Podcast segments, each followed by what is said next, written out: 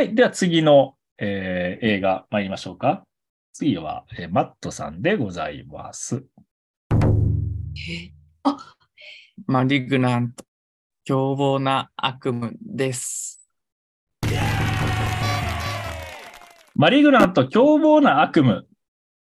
コロナ禍の真っ最中に公開をされたんですね。だからあんまり知らなかったのかなって。2020年と2021年ってそんなにたくさんさ、映画の公開、映画館にも絵の足も遠のいたからさ、そういうのもあって僕はあんまり全然知らなかったですね、これ。まあ、行きましょう。映画 .com から読みます。資料館というシリーズがあるんですよ。資料って言っても書類とかじゃないですよ。幽霊の方です。資料館ユニバースを生み出し、ソーやインシディアスシリーズなど数々のホラーを手掛けながら、ワイルドスピード、スカイミッション、アクアマンなどアクション超大作も大ヒットさせているジェームズ・ワン監督がオリジナルストーリーで描くホラー。ある日を境に目の前で恐ろしい殺人が繰り広げられるのを目撃するという悪夢に苛まれるようになったマディソン、主人公の女性です。彼女の夢の中で謎めいた漆黒の殺人鬼が予測不能な素早い動きと超人的な能力で次々と人を殺めていく。やがてマディソンが夢で見た殺人が現実世界でも起こるようになる。殺人が起きるたび、マディソンはリアルな幻覚かのように殺人現場を疑似体験し、少しずつ自らの秘められた過去に導かれていく。そして邪悪な魔の手がマディソン自身に伸びてきたとき、悪夢の正体が明らかになる。ですね。マットさん、僕はね、これ皆さんに前々から言っているんですけれども、自分からホラーを見に行かないんですよ、僕は。あんまり選ばない。はいはい、でもこれはね、非常にいいものを見せてもらいました。だいぶ好きな作品で、ただね、ただグロいとか、ただ怖いだけとかじゃなくて、ストーリーが割とちゃんとしていて、そうだったのっていう思わされる、どんでん返しみたいなのがあったんですよ。だから、このね、放送の冒頭で、ややネタバレがありますがってお断りしたんですけれども、これは絶対ネタバレ言わない方がいい。マットさん、言わない方がいいでしょ、これは。絶対これは言わない。いや、これは言わない方がいいよ。だって、そのネタバレ前提で見たら全然面白くないもん。ですね。はい。R18 プラスらしいです。でも、まあいいわ。そこまで18だからっていうは思いませんでしたよね。普通に15とか19別にいいかなって感じ。僕もそう思った。何なんだろうね。その、グロ描写が R18 とかっていうよりかは、やっぱりその、なんていうかな。なんて言えばいいんだろう。これね、ネタ。なんか結構、影響受けそうな。その、若い子が見たら影響受けちゃいそう。なんていうか、命とか、なんて言うだろうね。ところでさ、皆さん、ブラックジャックっていう手塚治虫先生の漫画知ってる？聞いたことある。これね、わかる人が、聞いたらわかる話なんだけど、ブラックジャックに出てくるピノコっていうちっちゃい女の子おるやん。ブラックジャックのピノコって言ったら多分ね、どういうことか分かってくれると思う。分からない人は調べてください。結構えげつない、っていうか切なくもありえげつない話です。しかも現実世界の外科的な話で。まあ、ここから先はちょっと言えないんだけど。はい。ちょっと僕ばっかり喋ってるのでね、マットさん、このお話の、映画の推しポイントというか、ハイライトというか。いやー、もうこれ見たらもうパッと見、よくあるホラー映画なんだって多分皆さん思うんですけど、そうじゃないんですよね。違う。見てくうちに、ホラー映画だと思ったけど、あれ心霊系なのか、いや、人がおかしくなる系なのか、いや、アクション、なんだみたいな。新感覚なんですよね。そうなんですよ。ホラーみたいな。新感覚よ、これは。ホラーはホラーですけど、ホラーはホラーですけど、悪霊じゃないのよ。で悪霊でもないし、その悪魔でもないし、ゾンビでもないんです。でも、クリーチャーっていう意味ではそうだし、そうやんな。でも化け物といえばそうなんですけど、でも化け物と言っていいものかどうなのかっていう倫理的なところもねちょっとあるんですよ。そう、その倫理的っていう意味で R18 なのかもしれない、これは。そうこれはね、なかなかいい話ができましたね。どうして R18 なのかっていうね。でも何と言ってもやっぱストーリーですね。前半だけ見てたらただのホラーです。なんか訳がわからないものが襲ってくるっていう。で、めぐみさんが好きなぐっちゃんかぐっちゃんか描写もありますから、その辺は期待していいです。いや、だからどっちもありそうですよね。ぐっちゃんこぐっちゃんこと、ちょっと精神的に来る感じ。精神的に怖いっていうよりかは、なんか精神的に怖いっていうよりかは、なんていうか、サプライズだったね、僕の中では。そうでしたかっていうような感じですね。そうですね。でもなんていうかな、目を覆うばかりのというか、なんか、戦慄してもう 見れないとか、震え上がるみたいなのは、あんまりなかったんです、僕の中で。っていうのも、ちょっとね、これあくまで僕の感想なんですけれども、ファンタジーちょっと入ってるんですよね。ファンタジー。マットさんさ、超常現象がやっぱ一つあったやん。ありましたね。電気操れるみたいな。でそこの、なんていうかな、そこはちょっと議論が残るところだけど、それいるんかいらんのかみたいな。でもこのファンタジー要素があるところで、これは嘘の話なんですよっていう安心感がね、ずっと僕の中にあって、電気つれちゃうのみたいなさ、それなんやろみたいなのがあるから、最後までなんていうかな、安心して見れるっていうか、ファンタジー寄りの要素もある、ちょい怖い話なんだなっていうのでね、ちょっと舐めて見れるんですよ。だからね、最後までなんか、あんまり、ね、ひえーってならずに見ることができました。ですね。あとね、もうちょっとだけ迫るならば、面白さにね、医療ホラーでもある。さっきブラックジャックっていう話したけど。そうです。違う、わかん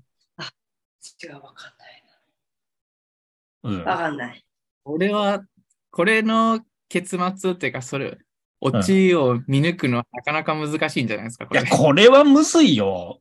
でもちゃんとさ、それこそさ、さっき塚太郎の作品の話したやんか。何だっけ、ビバリウム。ちゃんとね、最初に意味があるし、最初と最後に上がるのよ。そう。最初10分ぐらいと、その後のね、真ん中辺は全然関係ないと思える話なのよね。だからそこはね、脚本っていうかお話がうまいなと思いました、僕は。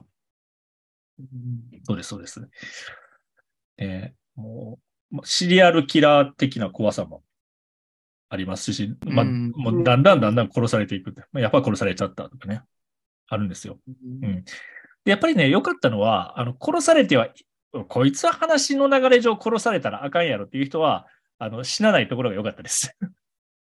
なるほどね、でもなんか本物のホラーってそこ振り切っちゃうから、こいつ殺しちゃうのってあったりするやん。そう、ありますね。あるいはもうお笑いに振り切っちゃってる場合、もう主要人物がさ、いきなり死んじゃったりとかさ、それは後でめぐみさんが紹介してくれる、なんとかアイランドの方ではね、お前も死ぬんかいみたいなこと起こるけど、でもね、最終的に、なんていうかな、見てる人たちの魂が地獄に落ちるような経験はせずに済むから、まあまあ、大丈夫です。ね。そうだな。マットさんのこのシーンでも何でも結構なので、見どころポイント一通り教えてもらっていいですか？もう、これはもう、言っちゃいけないですけど、やっぱラスト、あ、そういうことだったんだっていうシーンが最後あるんですけど、うん、そのシーン見たら、もう、最初の冒頭のシーンとかも、あ、そういうことだったんだ、みたいなのも、全部そこで、あ、なるほどね、みたいな感じで、そこで納得できるっていうのが面白いかなって思いました。なるほど、なるほど。そこが一番好きです。このマットさんが言ってそれか、暴走するシーンでも、多分、メグが好きな、ぐちゃぐちゃになるシーンが、そこも好きでした。詳しくは言えないんですけど、マットさんが言っているシーンっていうのは、警察署の留置場の話でしょ？あ、そうですね、はい。ねえ、警察署の留置場のシーンはね、あっこはね、残酷は残酷だけど、俺結構笑っちゃったよね。うん、あそこはもうもろアクション映画みたいな感じでした。そうそうそう、キングスマンみたいな。あ、でもある意味キングスマン。いい例えするね。あそこはね、ある意味キングスマンですね。まあ、本当に詳しく言えないのが、残念で仕方がないんだけど、まあ、殺されていく人たちが、まあ、どなたなのかっていうところだけを言っても全然問題はないから言うと、警察署の留置場ってさ、悪いことを、まあ、した人たち、あるいはその容疑がある人たちじゃないですか。うん。で、個室じゃなくて、なんかね、もうたくさんその悪いことしたやつが、おるところに、一箇所になんか集まってるみたいな。そう、一箇所に集まってるんですよ。うん。で、そこにね、性別、やっぱり男の人は男の人、で、女の人は女の人ね、犯罪を犯したと思われる人、犯罪を犯してるんだけど、人たちが集められてるんですけれども、女性ばっかりがね、集められてる棒があるんです。で、そこで女性のゴロつきがね、女性のゴロつきはすごい乱暴な、とある人にね、ものすごく乱暴なことをね、するんですよ。ね。本当は入らないでいい人がそこに入れられちゃうんですけれども、でもね、とあることが起こって、もう、さっきまで威勢が良かったその女性のゴロつきがビビりまくるんですよね。出たーってビビりまくって、何なんだよっていう。言うのよね。字幕やけど、何なんだよって言って、見てる方もね、おい、何なんだよ。そこはもうサプライズのシーンですから、あ、そういうことだったのかっていうのも一気にわかるシーンだから、ね、見てる方も何なんだよって思うし、そのゴロつきと一緒に自分も驚くっていうね、そこ笑っちゃいましたね、僕は。面白かったです。はい。笑った。本当に。うん、なかなかいい表現でしたね、マットさんね。もう、ダークバージョンのキングスマン。ね。これ、メグは絶対見た方がいい。なんか私はこの写真の右下の、ちょっとこうアンバランスな感じ、すごいこう、顔がちっこくて、髪が長くてみたいな。私はこのアンバランスなのかわかんないですけど、ちょっとここに惹かれてます。アンバランスな理由もわかるから。え？アンバランスな理由も見てたらわかる。理由があるの？理由はあるよ。ある。だってアンバランスになるしかないんだもん。でも、マットさんさ、俺ちょっとなんか変だなって気づいてたのよ。この黒コートの。殺人鬼。なんかね、手を出したときに親指の位置が逆だったのよね。思いました。そう。なんか、体を、この人ちょっとおかしいのかなって思って。なんでこの左右逆みたいになってんのって思って。エスターってことはそういうことか。や、もう、気づいても言わないでください。うん。もう多分、これ以上言ったら多分。いや、これ以上言えない。流れになっちゃうので、もう言えないです。言えない。だから、動きもすごい変なのよね。うん、正体がバレるまでもすごい独特な動きで変な動きするんだけど、うん、あ、それでそんな動きになったのかって。わかんのよ。そうなんです。ごめんなさい。謎かけばっかりしてますね。はい。とにかく見てください。マリグナント。どっちかというとお話重視で、グロ描写重視ではないので、まあ、割と本当に血が絶対無理ですっていう方でなければ、面白いと思います。面白いと思います。うん。まあ、一言だけ言っとくと、殺人する瞬間の描写はそこは映さないから。あんまり。やられた後とか映すけど。うん。だからね、その痛みみたいなのは画像からあんまり伝わってこないので、僕はそこは、安心して見ることができました。そんな感じかな。うん、マットさんのマリグナント、凶暴な悪夢でございました。はい。では、次。ね。お待ちかねのミグさん参りましょうか。何ははって。いや、なんか私のって一切なんかそういう、なんて言うんだろう。実はこういうことがあってとか、なんもないよ。いや、別になければいけないというわけじゃないよ。マットーナーでですね、マットーナーのなんとか映画ですね。あ、そうです、そうです。はい。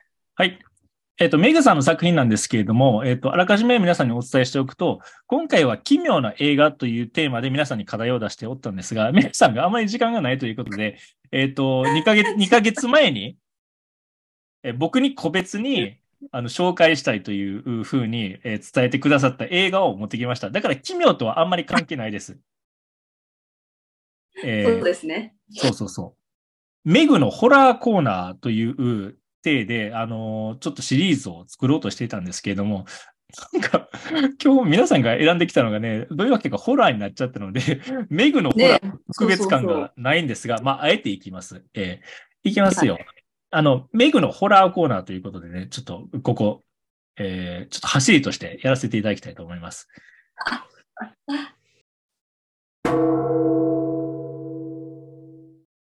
メグのホラーコーナー。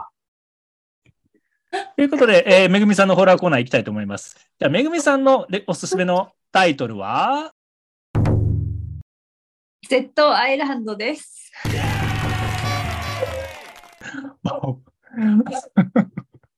見た目よ、これの。まあ、呼んでいきましょうか。すごいたくさんいっぱいいろんな人が出てますね。うん、Zアイランド2015年の作品でございます。相川翔の芸能生活30周年を記念したオリジナル作品で、ドロップの品川博史監督のメガホンにより、謎の病気が蔓延した島を舞台に、ヤクザたちの抗争とゾンビが引き起こすパニックを描いたアクション娯楽作。10年前、敵対する竹下組との抗争で怪我を負い、組が解散となったヤクザの宗方は、宗方ですね。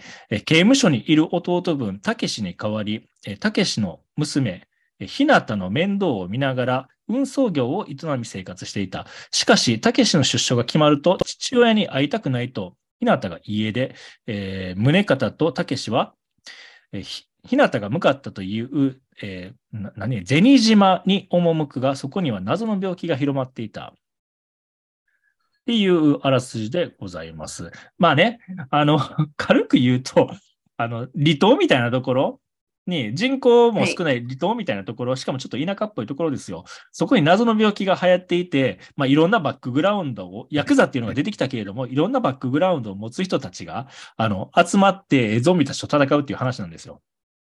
うん、はい、そうです。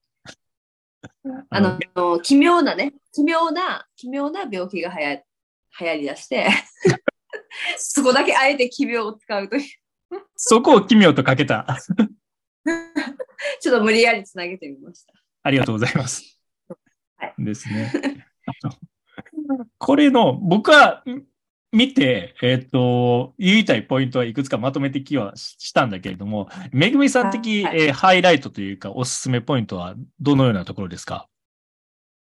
まあゾンビといってもいろんな種類のゾンビがいるよねっていう話はこの映画ラジオでも何回かした気がするんです。私も日常的にしてるんですけど、はい、ここに出てくるゾンビは割と早い方のゾンビ、はい、足が速い、歩くのが速いああ、なるほどなるほど、うんうん、はい、でゾンビもその有名な人がゾンビになっちゃってそうですね、追っかけてくるっていうところも面白いですし、うん、まあ、出てくる人たちが普通に豪華ですし、うんうんうん、日本人のね、そうですよ、芸人の、そうです、今コメントでいただいていて、監督の品川博って芸人の品川さんだそうですよ、うん、なのでだからなんかちょっとバカっぽいところもすごいあるし、うん、でも意外と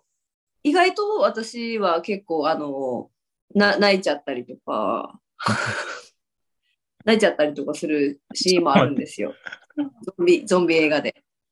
これ娘さんのシーンが泣いたところか。そうですね。ああ、まああそこはちょっと感動を煽るような感じで書いてたけど、僕なんか笑ってましたけどねですごい一番おすすめのシーンは、うん、警察官が、うん、窪塚洋介が警察官役なんですよ。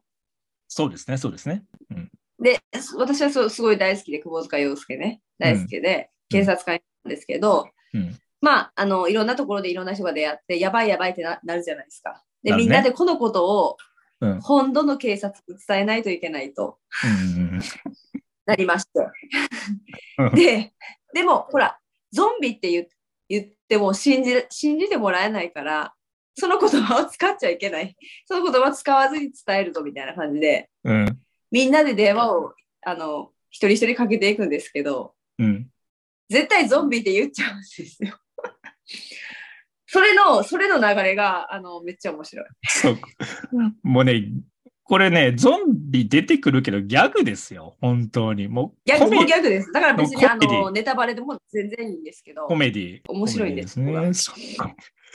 もうバカ映画と、見た目は結構えげつないかもしれないけど、今皆さんに写真をね、この出演者の皆さんに写真を見せておるんですが、見た目はえげつないかもしれないけど、もうギャグですこれね、はい、うん、で窪塚洋介、うんもう出てくるけど、赤い服着たゾンビ今見せているじゃないですか。この人誰だと思います？役者さんっていうか中身。宮川さんですか？宮川さんではない。玉木浩二。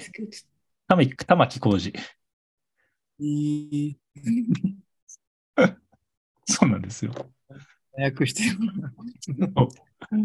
とね、あとナースの格好をしているのはね、この人シシドカフカっていう、カフカ、うん、いいですよね、この人のキャラも。この人のキャラ良かった。なんかね、どっかで見たなと思ったら、連続テレビ小説のね、何年か前のやつ出てて、結構ツンデレなお姉さんの役をしてて、僕割と好きなタイプだなと見てたんですがナースとして出てきて、可愛いなと思ってたらね、見事にゾンビになってました。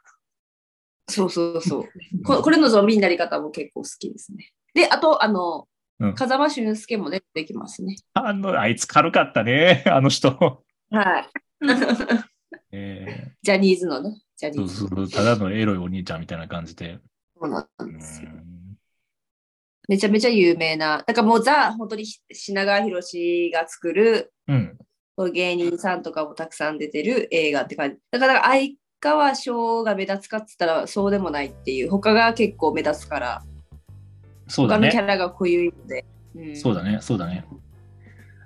そう、だから相川翔芸能生活30周年記念作品というふうに銘打ってはいるが、みんな濃いから主役級というかね、うん、設定も結構ぐちゃぐちゃで、ぐちゃぐちゃというかめちゃくちゃで笑えるんですよね。なんか女子高生が、ね、女子高生が憲法の達人だったりとかうんうん、うん、そうそうそうわけがわからない。だからやっぱなんかゾンビ映画が、まあ、いつも言うのはゾンビ映画が苦手だとかさ、うん、ゾンビが気持ち悪いとかっていう人もこういうのを見たら、うん、意外と多分ゾンビに対しての気持ち悪さはないかなって、うん、そうだね、うん、うん、思いますよ私は、うんうん、そうだねまあ、ゾンビ映画というけれどもゾンビが出てくるその怖さをなんかそのゾンビが出てくる緊急事態の中で人がどう生きていくのかっていうその環境を作り出すのにゾンビがすごく便利なんですよ、その状況を作り出すのに。うん、だからゾンビがメインじゃなくてその絶対絶命の中で人がどうを対処するのかどう冒険するのかっていうところがやっぱりゾンビ映画の一番見せたいところなんだなとねやっぱこの映画を見て改めて思いましたね。何を選択するのか誰を救うのかとか、ね、そうそうそう誰を救うのかとかでやっぱりバカだなとかねこいつらみたいなそうそうそうこれはバカ映画です本当にバカ映画そうそうゾンビがねわらわら発生してんのに結構最後の方までこれドッキリだって思い込んでるやつがいるんですよそうそうそうお前なーっていうそうずれたやつがねおったりとかね、うん、これ Z アイランドと Z もう一個作品がうん、同じシリーズっていうか品川博が作ったやつがあるんですけどあ そっちは私あまり見てなくてもう一本の方はどちらかというとその Z アイランドも何回も見てる感じ。ちょっと待って Z アイランド何回も見たの？あもう結構何回だってもう、うん、何回か見てると思うその映画は。え何回も DVD 借りるってこと？そうですねちょっと待ってこれいやでも何回見ても面白いもうなんか別に全然見て楽な映画じゃないこれ、まあ、見て楽だけど2回目見たらもう分かったってなるけどね僕だったらいや私でも毎回同じところで積もったりとかするあそうなんだはいなるほどね。そう。うん、でも、まあ、ギャグだとかね、バカだとか、散々言ってるんですけれども、結構エキストラの人頑張ったりしてるんですよ。うん。うんうん、なんかもう、結構殴られるし、撃たれるし、うん、で、数も多いですから、さっきね、ゾンビの速さの話が出てましたけれども、結構一生懸命走ってるからね。うん。うん飛びかかるときなんかちゃんとジャンプするし、で、なんなら、集団で海に飛び込んだりするしね。おじさん、今それ言おうと思った。そうそうそうそう。だからね、あれでだから学ぶのは、学ぶところが一つなんですよ。ゾンビ対策というかね、うんうん、ゾンビはやっぱ泳げないというかね、海に落ちればいけるぞっていうのが分かったりするんで。うんうん、そうだね。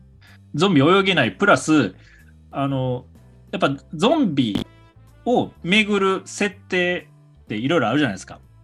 歩く速さ、移動する速さがいろいろあったりとか、あとウイルス感染型なのか化学薬品型なのかとかいろいろあるやん。そうっすね、うんうんうん、その辺の話も出てくるやんね、うん、そうそうその中の一つに音に反応するそれ音に反応することを、うん、うんうんそう大きい音鳴らしたらそっちの方に行くっていう設定はね結構有名というかいろいろあって、なんだったっけブラピが出てるやつ、あーワールドウォー Z、 ワールドウォー Z、 うん、うんあれ音じゃない？あれも絶対入ってますよね。うん。そうだね。あれもそうだね。そう、高い壁の内側でさ、なんか大きい音楽鳴らしちゃうんよね、きっと。うんうん。そうすると壁の外側からゾンビがわーって来てて、壁の高さ足りてるから安心やろうと思ってたら、ゾンビの人だかりがわーってどんどん登ってて壁越えちゃうっていう話じゃなかったっけ？そうやね。あった。あったよね。うん、ゾンビは音みたいなのはね。あとね、ラストオブアスっていう、これはゾンビじゃなくて、菌類に感染しちゃった、人が、まあ、ゾンビ的に扱われてるゲームがあるんですよ。ザ・ラストオブアスっていう。それもね、音です。もう視覚を完全に失っちゃうんだけど、聴覚だけが異様に発達した感染者が、パンデミックで、そこら中歩いてますよっていう話でね、うん、それもやっぱり音でおびき寄せたりしてましたね。うん、この Z アイランド、めぐみさんと私の他に見た人いないなんか長期休みの時に見たらいいかも。ゴールデンウィークにパッとご覧になる。疲れた後とかになんか疲れてる時とかに気軽に見たらいいかもしれないです。疲れてる時にゾンビが広がる映画見るか。あ、ほら、さ、がっつりこう中身の濃ゆい映画を見た後とかにちょっと休み、休憩がてら、これを見たらいいかも。そうだね。基本的に頭使わなくていいですから、これ。そうですよ。ただ、つぼ使いをつけるそのシーンはすごく好き。本当そこは好き。うん。そうですね。久保塚さん、僕はね、一番好きなキャラクターですよ。警察官の役をやってるんだが。ね、あれハマり役だよね。ね、でこの人こんなにで、この人が出てる映画をそんなに見たことがないんだけど、昔っていう。はい。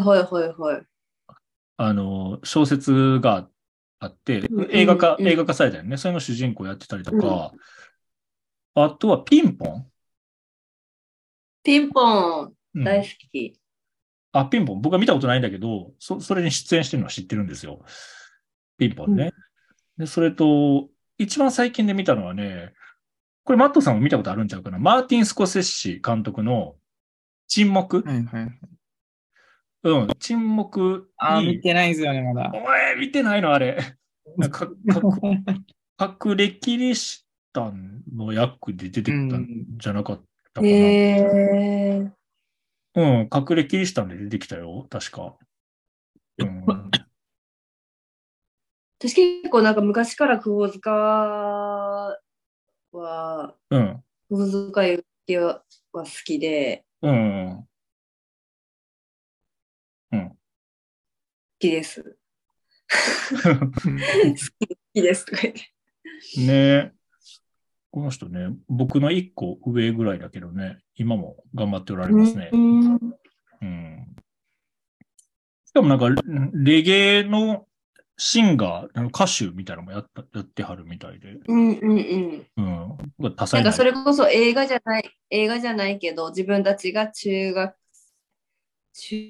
生かな。小学生かな、は池袋ウエストゲートパークっていうのを見てたんですよ、よく。そこから好きになってみたいな感じ。池袋ウエストゲートパークって俺よく聞くんだけど、テレビをだいぶ見てないんですよ。それって番組？ドラマ？ドラマ。あ、そうなんだ。長崎智也とかの。そう。あ、そうなんだ。私たちが小学校ぐらいかな、多分。そうですね。工藤官さんのドラマですね。あ、そうなんだ。池袋ウエストゲートパークっていう場所があるのかなと思ってた。あ、でも本当に池袋のあそこでこういろいろ繰り広げられる。ウエストゲート。なんかいろんな。ウエストゲートっていうからね、西口ってことだね、きっとね。池袋西口公園ってことか。へえ、そうなんだ。ここが舞台なのかな。そう。すいません、ちょっと話がずれました。あ、いえ、大丈夫です。大丈夫です。はい。というわけで、今日もたっぷり喋ったんですが、これ何時に始まったっけ ?8 時半やろだいぶ喋ったね。8時半。早いな。何時？今10時7分です。ええー、ねえ、やりすぎてしまう。びっくり。これね、びっくりです。どんだけ短く、映画の、紹介する映画を少なくしても長くなっちゃいますね。なので最近収録をして配信するときにはね、前編後編を開けてるんです。そうです。一作品ずつでこんなにあれだもんね、やっぱ広がっていくっていうかね。そうそうそう。3作品発表してた頃やばかったですね。一人3作品。一人3作も発表してましたね。そう。一人3作品で12作品とかやってたからね。ねすごいな。うん。そうなんですよね。だんだん手探りでね、改善していってると思いたいけれども、やっぱり時間はね、短くなってないんですよね。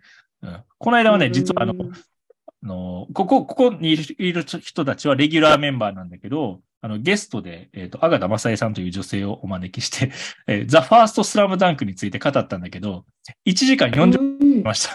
一つで。ほえー。ね。うんでもまあ喋ることがあるっていうのは非常にいいことなので。あ、はい。塚太郎さん。今朝見に行きます。うん。お！ザ・ファーストスラムダンクご覧になったと。いかがでした？全く、知識ゼロで挑んで、めちゃめちゃ面白かったです。おー。そうか、そうか。ねって言うでしょ？マットさんにもそれ、行く予定ないですとか知らないから、マットさん言ってたけど、前回のどっかでやっぱ見てみようかなと思いましたよ。ただ時間がなかなか取れないんで、時間取れたら行こうかなって思ってます。時間取れなくて送ってください。見てきます。めぐみさん、僕2回行ったんですよ。あ、そうなんだ。すごい。まだ行ける。まだ行ける、あれは。本当に。うん。ね。見ないとな。うん。そうだね。その辺の思いの丈はね、前回の、夜から映画レイディオのエピソードで、配信をしておりますので、よろしければぜひお聞きになってみてください。皆さんもね。はい。はい。では、そろそろ終わっていきましょうか。来月、5月の末なんですが、何日だったかな？後でご案内しようと思いますけれども、来月ね、時間があったらまた、ね、夜から映画レイディオやりましょうよ。次何のテーマいこうか。なんか今日、奇妙な映画っていう切り口やったけど、ホラーばっかりが出てきたんですよね。だからね、ホラースペシャルの回ではないんじゃないかなっていう感じがするんですが。これまで韓国、のぼうが韓国行くんだったら韓国。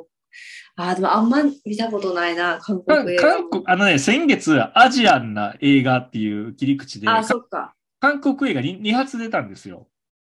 あ、そうか、そうか。そう。メグは、いつでも、ホラー映画です。いいです。ホラー映画言ってる。メグのホラーコーナーとして、という枠で紹介するから。あなたはそっち枠だから。私が唯一知ってる韓国映画もサスペンスホラーみたいな感じ。ファンタジーとかどう？ファンタジー言える？ファンタジーか。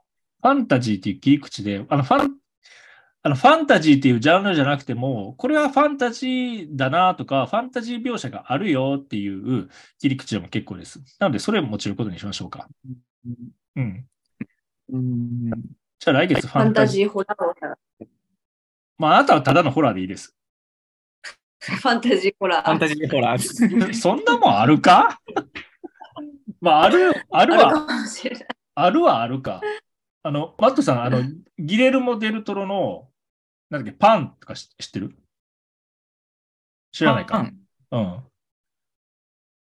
うん。ちょっとホラー寄りのファンタジーとかっていうのもある。パンズラビリンスだ。パンじゃないわ。パンズラビリンスだ。そう。パンズラビリンスだ。パンズラビリンス。めちゃめちゃ面白かったです。うん。あれはでも、ホラーやろ、あれは。ファンタジーホラーだね。まあ、あるといえばある。うん。ちょっと探しますわ、それ。ちょっと探してみてください。はい。はい。じゃあ皆さん、今日はぜひじゃない。今日はどうもご視聴いただきましてありがとうございました。むちゃくちゃ長くなってすいません、本当に。ありがとうございました。はい。というわけで、今日は奇妙な映画ということで、4つの作品をお届けしました。興味が出たらね、ぜひ見ていただければなというふうに思います。